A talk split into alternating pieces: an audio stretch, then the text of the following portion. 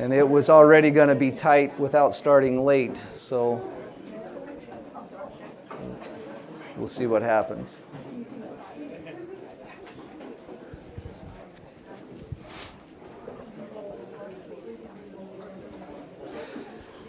Good morning. Good to see you. Well, I wasn't supposed to be up here, but of course Jeff is not doing well, so here I am. Hopefully we'll see him up here next week. That being the case, and I was finished with Jonah and not quite ready to start with the next book I'm working on, I thought, how about we look at the tabernacle? Because there's very little to look at there, right? Um, I'm attempting in one class to cover just the furniture of the tabernacle and the picture that we have of Christ in it. So it may happen, it probably won't. If not, I'm sure Jeff will be fine with not teaching next week as well. So let's pray. And uh, let's let's go to Exodus twenty-five. We'll be jumping through a lot of different passages in Exodus. Let's pray, and then we'll take a look at that. Dan, would you lead us in prayer, please, sir? Father, we thank you for your word. Thank you so much. We thank you for this opportunity to be together and pray. And we pray that you would bless Kelly as he teaches. In Jesus' name we pray. Amen. Amen. So let's look at Exodus chapter twenty-five, and verse one, we read this. Then the Lord spoke to Moses, saying, "Tell the sons of Israel to raise a contribution for me. From every man whose heart moves him, you shall raise my contribution." Verse eight, "Let them construct a sanctuary for me, that I may dwell among them." I think that's a, that's a key phrase in looking at the tabernacle. "According to all that I am going to show you as the pattern of the tabernacle and the pattern of all its furniture, just as you uh, you shall construct it." The tabernacle, or the sanctuary, was a specifically, divinely designed tent of residence. It was known as the tent of Jehovah, just like Moses' tent was known as the tent of Moses. His desire was to reside among his people. When we take a look at Scripture, throughout Scripture we find this consistent, right from the very beginning, that it's always been God's desire to be in fellowship, to be with his people. And even though man messes it up, God makes it possible for that to be a reality. We see that the picture that we find in the tabernacle will be no different than how he's always intended it to be. That fellowship be by his enabling, his doing, that we find in Christ. The tabernacle was used for four hundred years before the temple took its place. And then the temple, made in the same pattern, was used until seventy A D when Rome destroyed it. It's been estimated that the tabernacle cost uh, twenty-five million dollars. That would be one point two billion Canadian dollars. All for a tent. For a traveling tent. Some people have called it God's mobile home. Like that picture. Yeah, that's someone's rendition of it, yeah. So this was a costly tabernacle, but it was not built from taxes. It was built from freely giving of the people, the twenty-five million dollars worth in today's money. It would have come from the spoils they, they took from Egypt, from the victory that God had given them. The structure itself, well, God had a plan for how he wanted his house to be designed. And God wanted it all completed his way, exactly. He didn't ask for any ideas. He didn't take any suggestions. He said, "This is how you will approach me." I think that's an incredible lesson for us to learn. God desires fellowship with his people, and he has made a way that this is possible, but it is his way. He does not. It is not in his character. Anywhere in Scripture where he, where he asks, "What are your thoughts? What are your ideas?" What should we do about this? How should we change this? Is he will be approached. He has made it possible that he will be approached his way. The outer court was uh, fifty cubits, or seventy-five feet by one hundred cubits, one hundred fifty feet. So one hundred fifty feet by seventy-five feet. Not really that big when you think of how many people it's servicing. You know, it's been estimated to be at a minimum uh, of, I think it was one point three, one point five million people that were in transit. And so it's not that big. There has also been, uh, some some think that in order to accommodate that many people with the sacrifices that would have to be done, there was probably trenches that were dug from under, uh, from under the tabernacle, from the tabernacle out through the encampment, so that the blood would be able to drain.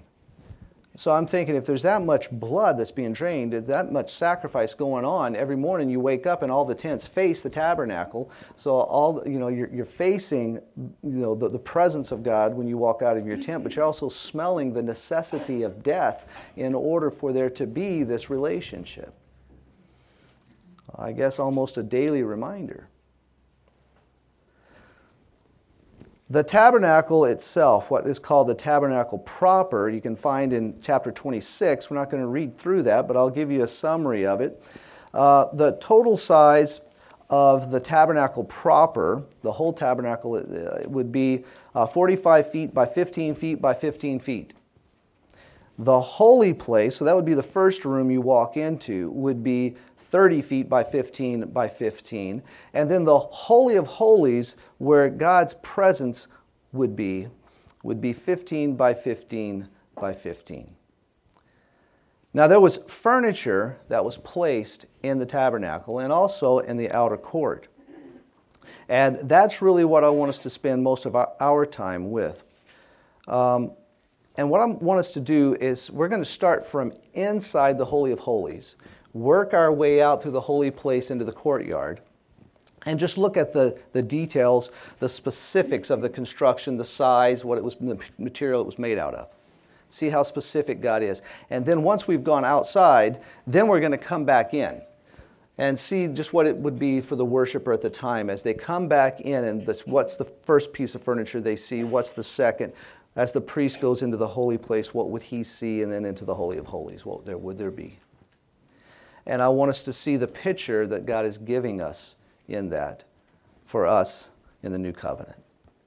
So we would begin inside out with the Holy of Holies. And in the Holy of Holies, we would find the Ark of the Covenant. The Ark is the box at the bottom of this picture. On top of that would be the mercy seat, and then you have the cherubim. So the Ark of the Covenant, let's take a look at this. Go to chapter twenty-five, since we're there. Let's look at verse ten. They shall construct an ark of acacia wood, two and a half cubits long, and one and a half cubits wide, and one and a half cubits high. You shall overlay it with pure gold, inside and out. You shall overlay it, and you shall make a gold molding around it. So we see that it's made of pure gold and acacia wood, acacia wood being a, a very sturdy wood, one that could handle uh, changing climates well. Its dimensions would be three foot by nine inches and two feet by three inches. And God's very specific. Then we see the mercy seat, that's the lid on top. And and uh, verse we pick up in verse seventeen for this. You shall make a mercy seat of pure gold, two and a half cubits long, one and a half cubits wide. You shall make two cherubim of gold, make them of hammered work at the two ends of the mercy seat. So here we see that it's made of blue. Uh, I'm sorry, I'm jumping ahead of myself. The mercy seat is made of pure gold. It's cover. Uh, it's covering. It's the covering for the ark, where God met with the people. And blood of the annual atonement was sprinkled here. So they would make the sacrifice out at the altar for first the, the bull for the high priest and his family, go in, sprinkle the blood onto the mercy seat, then go back out and make the sacrifice with the goat, go back in and then sprinkle the blood of the goat onto the mercy seat. And the goat would be for the uh, would be the sacrifice for the whole nation. And this is where they would come into the very presence of God, where the high priest representing the people would come into the presence of God. Now, between the Holy of Holies and the holy place, we find the veil. In chapter twenty-six, uh, verses thirty-one to thirty-four, we get the description of that. Chapter twenty-six, verse thirty-one. You shall make a veil of blue and purple and scarlet material and fine twisted linen. It shall be made with cherubim, the work of a skillful workman. You shall hang it on four pillars of acacia overlaid with gold, their, um, their hooks also being of gold on four sockets of silver. You shall hang up the veil under the clasps and shall bring in the ark of the testimony there within the veil, and the veil shall serve for you as a partition between the holy place and the holy of holies. You shall put the mercy seat on the ark and the testimony in the Holy of Holies. So the veil, we find, is made of blue, purple, and scarlet material and linen. It separated the Holy of Holies, the room that where God's very presence would be, from the holy place. So it is a separation between God and the people. Its dimensions... The curtain's dimensions would be fifteen feet by fifteen feet, which is really interesting, and we'll read the scripture on that a little later when you think about how the veil ripped at Christ's death from top to bottom. It's fifteen feet tall. Then we go into the holy place, and here we find the gold altar, the lampstand, and the table of showbread. Let's look at the golden altar first. The golden altar are the altar of incense. Chapter thirty, beginning in verse one, we read this. Moreover, you shall make an altar as a place of burning incense. You shall make it of acacia wood. Its length shall be a cubit, and its width a cubit. It shall be square, and its height shall be two cubits, and uh, see, its horns shall be of one piece with it. You shall overlay it with pure gold, its top and its sides all around, and its horns. You shall make a gold molding all, ar- all around for it. So it was made of acacia wood and pure gold. Incense uh, would be burning perpetually before the Lord, and we'll talk about what that means a little later. And its dimensions, one and a half feet by one and a half feet by three feet. So again, God is very specific. Notice through all this, he doesn't say, you know, uh, let's let's have a room here and then put put an ark in it. Uh, let's have a let's let's have a golden uh, altar of incense. Just make one. But he's very specific about what he would have. Also, we find in the holy place would be the lampstand or the candlestick. Here we find the description back in chapter twenty-five. And in verse thirty-one, it reads, Then you shall make a lampstand of pure gold. The lampstand and its base and its shaft are to be made of hammered work. Its cups, its bulbs, and its flowers shall be of one piece with it. So it also is made of pure gold. It was light for the tabernacle, uh, and it would be continually burning, and so it had to, the fuel had to be continually filled, uh, and it, they used olive oil for that. Its dimensions are not known, but it would have to produce enough light to light up the, the whole tabernacle. Then we move on, still in the holy, holy place, the table of showbread. There in chapter twenty-five, verses twenty-three to twenty-four. You shall make a table of acacia wood, two cubits long and one cubit wide and one and a half cubits high. You shall overlay it with pure gold and make a gold border around it.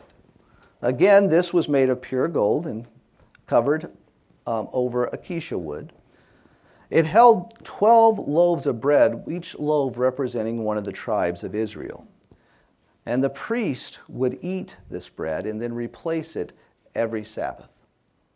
So there's a communion that's shown here between the nation and God, with the priests being the mediator. Its dimensions, three foot by eighteen inches by two foot three inches. Now that's all the furniture that's in the tabernacle proper. Then we move outside to the outer court. And in the outer court, there's two, uh, two uh, pieces of furniture that we find. The one that would sit right in front of the tabernacle that the priests would use before entering the tabernacle and also before approaching the, the altar, which is what was in front of it, would be the bronze laver. Kind of looks like a great big bird bath. We find the description of it in chapter thirty. Beginning in verse seventeen of chapter thirty, we read this. The Lord spoke to Moses, saying, you shall also make a laver of bronze, with its base of bronze for washing, and you shall put it between the tent of meeting and the altar, and you shall put water in it. Aaron and his sons, so the priests, shall wash their hands and their feet from it. When they uh, when they enter the tent of meeting, they shall wash with water so that they will not die. Or when they approach the altar to minister by offering up in smoke a fire sacrifice to the Lord. So here the priests would cleanse themselves before ministering, either in the tabernacle or at the altar. It was made of bronze, and its dimensions also is not specified. Then, in front of it, we find the bronze altar. And again, you look at the size of it and think of how much sacrifice is going on for the whole nation, and, and you start to think, yeah, there, there was a lot of activity going on in this little place. We find the description of it in chapter twenty-seven, verses one and two. You shall make the altar of acacia wood, five cubits long, five cubits wide. The altar shall be square, and its height shall be three cubits. You shall make its horns on its four corners.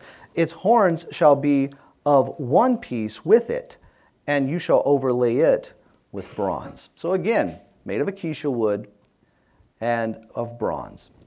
The animals were sacrificed for sin offerings here, and its dimensions would be seven and a half feet by seven and a half feet by four and a half feet. So there's all the specifications of the furniture. What it's made of, the size that it would be for most of them. But we find, and I, I think it's really interesting when you read through chapter eleven of Hebrews and you find that these people were people of faith, and you also find that their faith, though they were Old Testament saints, their faith was in Christ. This is what makes them saints. Their faith was in Christ. There was something that we don't understand all of it, but you, you go through that list, and there was something about the Old Covenant that brought them to the to this understanding. And so we can look into the Old Covenant, we can look at the tabernacle, and see a clear picture of Christ and find that it is by Christ that we approach God.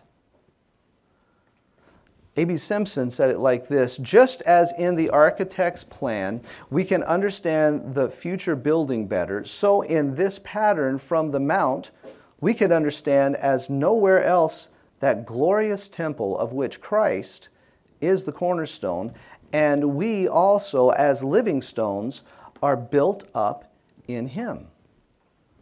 First Peter two twenty-five says, you also as living stones are being built up as a spiritual house for a holy priesthood to offer up spiritual sacrifices acceptable to God through Jesus Christ. This is... This is fun for me because, you know, I've told you before that I need pictures. And this is one great big picture There's a traveling tabernacle that goes around the United States, and it was in New Braunfels probably about fifteen years ago, and Matt Cole and I took our second-year students there. It was really interesting to walk through it and to see the the, the replica, see the the, the the the different pieces of furniture, to see the tent itself, to see the size of it, and to firsthand be able to tangibly see and touch the pictures of Christ. And the journey that was necessary to go through all of this into the Holy of Holies.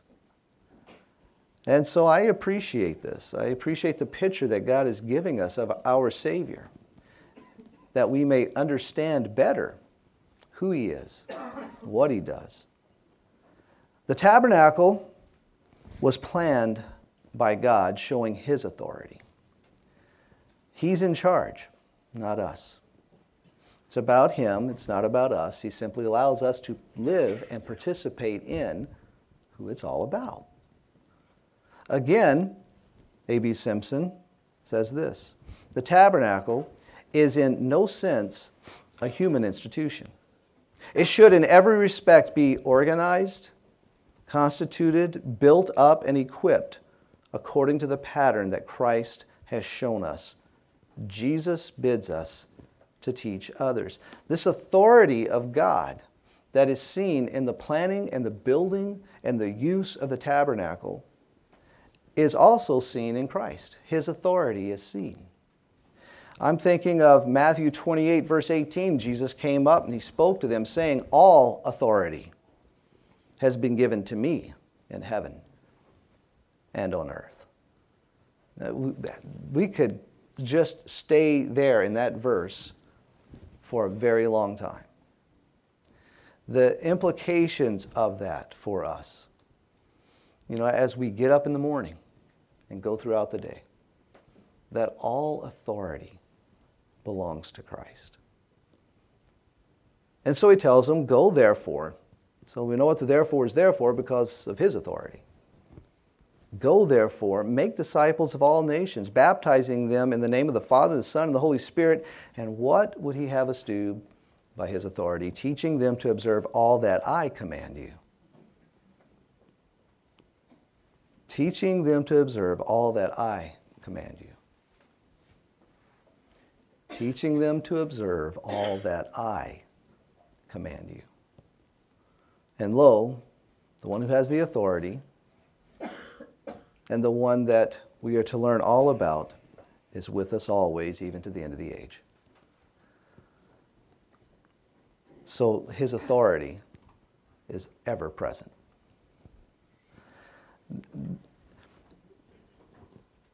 I was, um, we were in Canada last week, spending time with family, and we're listening to a New Year's sermon. A man who just loves the Lord, and you could tell. He laid out the scripture for us with thoughts of facing this new year. And he did a really good job of just giving us an overview of what this passage says, the nuts and bolts, the specifics of it. You could see his desire in his presentation of wanting to honor what was being said. But then he finished it by going through each age group in the congregation and really encouraging, now, make this possible. Bear down. Try harder than you did last year. And, you know, we were we left, and I, I uh, looked at Lauren, and I said, Lauren, what do you think? And she says, Dad, it was lacking. That's, that's interesting. To read the Word, to properly be able to give overview of it. But then when it comes time to how it applies, the encouragement is, try harder this year than you did last year. I understand, I get it. You know, that's natural tendency for us, isn't it? Didn't quite get it last year, I'll try harder this year. We miss, we miss out the truth of Scripture throughout Scripture that this life is about Him, His authority. It's how He created us in His image. How? By His life. Where? In us. And this is what we messed up, isn't it? And this is what He's all about restoring. And He shows it to us in the temple. And He says, okay, listen, I want to be with you. I want you to be with me. And this is how I will be approached. Because this is true of me. You will approach me my way. And I will be your God. And you will be my people. His authority. And we find, as we go through this now, we will find that His authority is shown in Christ. So we've gone in to out.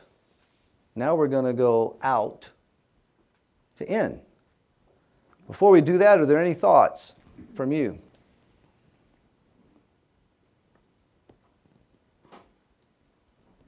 Yes? How is it that we, well, it, it's interesting talking about all of this and and what the, the, the, the Jews were doing, and then for you to go into a replication of this. As a as a Christian, you just kind of walk into the Holy of Holies. Whoa! Mm-hmm. You know what? It, it's so different for us. Could you kind of expound a little bit on how how is it different, and how are we okay to just step into the Holy of Holies? How are we okay? How, how are we comfortable doing mm. that? Mm. And like when we went to, where did you say New Braunfels? Yeah. Mm-hmm. Well, I I think for myself, and, and there was, to be honest, I think with all of us that was having to say anything, just, you know, as the curtains pulled back and we're allowed to walk in, they even had certain stipulations. I don't remember what they were, but they had certain stipulations that they wanted us to observe in walking in. Um, and I appreciated that only because it, it, it helped to aid in thinking through, you know, what does this represent? But at the same time, the discussion that we had after with the students, you know, was was good in that we we are allowed in because of the, the picture that we're going to see of the the uh, the bronze altar, the bronze laver, the candlestick, the table of showbread, the incense, the veil itself, all representing Christ because of the finished work, because of what God has done in Christ. We are allowed to enter in. But I do think we still enter in with reverence. We enter in with fear. You know, we enter in with awe. And maybe that's a good question, because I wonder, you know, how often, how is it that we do miss the, the truth that this is about Him and not about us? How is it that we do miss this is about His authority and not us trying to help Him out? How do we miss that? But by losing that awe. You know, uh, Galatians two twenty-one says, I do not nullify the grace of God. For if righteousness comes through the law, then Christ died needlessly. How easy it is for us to think more highly of ourselves than we ought. I mean, that was the original sin, wasn't it? And the day you take thereof, you will be like God.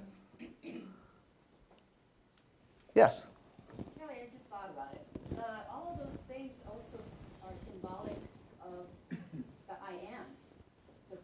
Mm. I am the bread. The candle is light. I mm-hmm. am the light. The water, the blood, it's all Christ. That's a great observation. Yeah, that's a really good observation. It's almost like God knows what He's doing. You know? Any other thoughts? So, Kelly, just one thing on as we're going through, like what Charlie had preached last week, he actually said that we're to live the crucified life. Mm. Um, that even as we go through a representation of what the tabernacle is, to remember that it was Christ who gave us that ability. And and the priests from Leviticus, they you didn't talk about it, but he had on the turban, holy to the Lord, mm-hmm. right? So if we remember that, that that is, that Christ is our ability to enter in, but it is only through Him. Mm-hmm. and there are consequences to those who bring their foreign fire. Right, right. right. Um, or come not living that crucified life, or not covered in Christ, as it were. Right. Yeah, very good. Anybody else? So, a question for you. So, the pastor you were listening to was talking about this passage, teaching them to observe all of that. No, he wasn't talking about this passage, oh, yeah. It was it was a different passage, yeah. Okay. Mm-hmm. Um, yeah, I guess I'm a little confused about what would the proper response be if try harder is insufficient.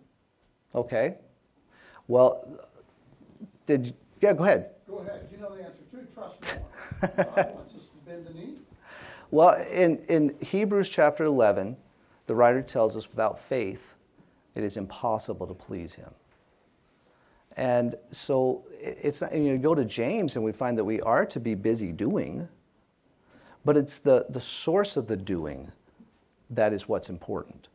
You know, am I doing with total dependence on Christ, responding to him, or am I doing from my best idea and my best self-effort for him? There's a big difference. So I guess the addition that was lacking would be, I need to do this in him, in his power, sure. Through the Holy Spirit. Yeah. Okay. I think the other big thing is to, to rest, mm. right? Yeah. That God does the doing. Yeah. We rest. Right. We depend fully in him, mm-hmm. even for our own sanctification. Right. Which is an interesting thought, because sometimes we make it all about us. I know personally, I, for a long time, you know, on my prayers were, I want to be a fully integrated person, where my actions and my thoughts are consistent with my heart, you know, and that was what it was all about for me. And one day I came to the realization that, you know what, God's going to do that when hmm. he's ready to do that, hmm. you know, and it's not about me trying hard. Right. It's about me trusting in God. Now, that doesn't absolve me of responsibility. Right. Certainly. You know, I can't just go and sin more, you know? Right. Uh, trusting in his grace and that it's going to be sufficient. No, there's there's clear warnings in Hebrews in chapter six and chapter ten that you don't do that. But I do think that there is a requirement to rest in God and fully depend on him and on Christ as being sufficient for your salvation. And then to do the works out of that. Yes. Yeah. On the flip side of it, I think the contemporary church likes to err on the side of resting in faith, making sure my motives are right. But this passage, if your if your pastor was saying, this passage says, go, baptize, teach. Those are all action verbs. So there has to be a balance here. Right. Because if he was saying, go harder, baptize harder, teach harder, he was not out of line. Hmm. If he was saying, do it from the spirit of competition or profit or selfishness of any other form, it was. So. And the, the gist that was coming across was that do it out of, you know, try harder and basically your self-effort. Do this for instead of from. Turn with me to James uh, in chapter two. There's a there there is a there is a balance here. There, there, there can be, and I know for myself, coming to understand that Christ was my life, that I needed to rest in him. The book of Hebrews, chapters uh, uh, three and four, very heavy emphasis on the rest that we are to know as, as believers in Christ. And when I came to understand this, I, I uh, kind of what Karen is, is warning against is that we can go, we can abuse that, this rest. And we almost feel like this life of Christ is something that just, you know, oozes into our ear and moves us around and, uh, you know, tickles the vocal cords, makes us say the right thing, picks our hand up, moves it where it needs to be. And while I do believe there are times of supernatural use uh, the, of the Lord with us, uh, This is not the, the normal everyday activity. There is a balance we are to be doing, but the source of the doing makes all the difference. And so in James, in chapter two, beginning in verse fourteen, James says, "What use is it, my brethren, if someone says he has faith but he has no works? Can that faith save him? If a brother or sister is without clothing and in need of daily food, and one of you says to them, 'Go in peace, be warmed and be filled,' and yet you do not give them what is necessary for their body, what use is that?" It's almost like saying, "Well, trust Jesus. Yeah, I know your house is burned down. I know that everything you owned is gone. Just trust Jesus. Be blessed. Just rest in Him. I am. You do it." But look, even so faith, if it has no works, is dead, being by itself. But someone may well say, "You have faith and I have works. Show me your faith without the works." Go ahead. Show me your faith. Show me your rest without the works. And I will show you my faith by my works. You see, it is a work of faith, not a work for faith. One of the neatest illustrations that I have is, you know, we, you, you hear us quote from Major Thomas often, but, you know, Major Thomas went through a time in his life when he was very frustrated and angry with God. He became a believer when he was twelve years old at a camp, summer camp. That's why it was so close to his heart for his hill to have a summer camp. And he learned, it was it was there that he learned that he needed to put his faith in Christ and not himself for salvation. And then he spent the the, the next uh, years, throughout his teenage years, working really hard for God. He was a street preacher in downtown London. He was active in a lot of things. And in all the preaching that he was active in, he had never seen one person come to Christ. He was very frustrated and even angry with God for this. And he said, he said it like this, he was fit to quit. It's a good place to be. It's a good place to be fit to quit on your effort. And it was there one night, sitting in a room, Scripture started to come to his mind. "It's no longer I who live, but Christ who lives in me. I can do all things through Him who strengthens me. For I have been crucified with Christ. It's no longer I who live. I strive, I labor, hmm, according to His power, which mightily works within me." And his life was revolutionized. It was from that moment on some really interesting things started to happen. He was, uh, he said before coming to this, he, he described himself as being a windmill of activity, being so busy, but busy doing nothing. Isn't that odd? Can you identify with that? And after coming to understand that it was no longer up to him to live for Jesus, it was all for Jesus, to be Jesus in him, that he was free then, he was free then to work. He was free to be active. He was free to go about the things that he saw, the needs that he saw before him, because it was the Lord's business, not his. He could trust the Lord for what the Lord would do. He could rest in his activity. And it was from there that he went on to preach. Capernwray Hall was founded, and then twenty-four other centers around the world. He traveled around the world constantly preaching. He was only home three weeks out of the year at the height of his ministry. He had so many air miles with, it was uh, Continental back then, Continental Airlines. He had so many air miles that he actually had more air miles than any other customer in the company. They used him in an advertisement. They had him stand next to a ticket counter with a stack of tickets. And I I guess he had time to get off the plane, stand by the tickets, have his picture taken, and then go get on the next plane. They, I talked to one of his aides that he affectionately called mules. "I hear that Major doesn't sleep much. Is that true?" And he says, "Oh, that's very true."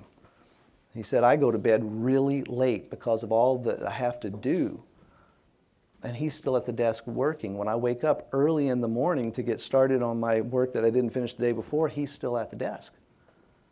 I said, when does he sleep? He said, he sleeps on the plane between churches. Really?